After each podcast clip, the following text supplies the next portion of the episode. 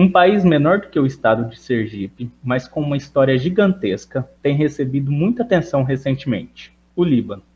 Com uma grande comunidade libanesa no Brasil, com aproximadamente o triplo de libaneses morando mais aqui do que no próprio Líbano, o país frequentemente ganha destaque nos nossos jornais.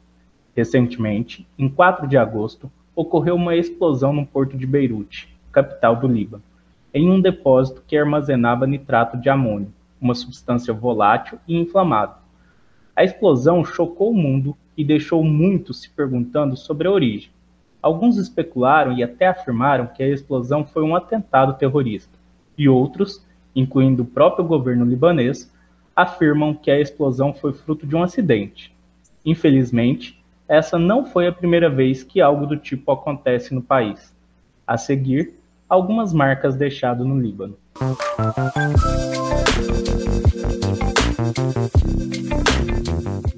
Atentado contra os quartéis.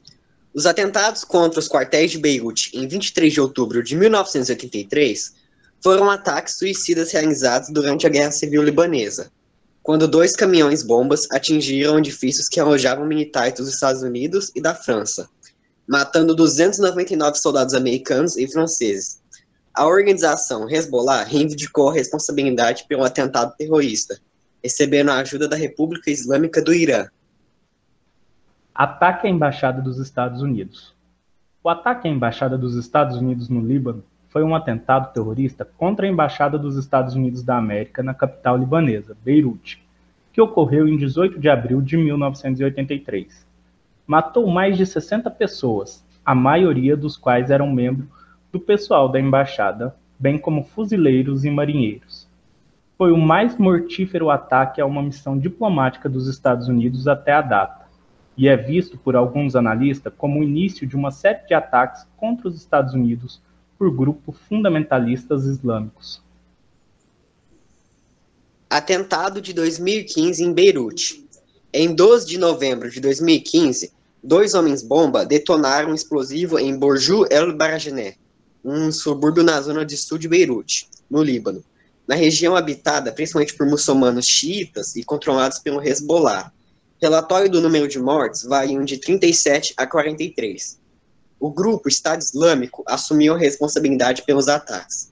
Até então, naquela época, as explosões ficaram conhecidas como o pior ataque terrorista em Beirute desde o fim da Guerra Civil Libanesa, além de ter acontecido 12 dias após o bombardeio de um avião de passageiros russos sobre a península do Sinai, que matou 224 pessoas, e um dia antes dos ataques em Paris, que mataram 136 pessoas.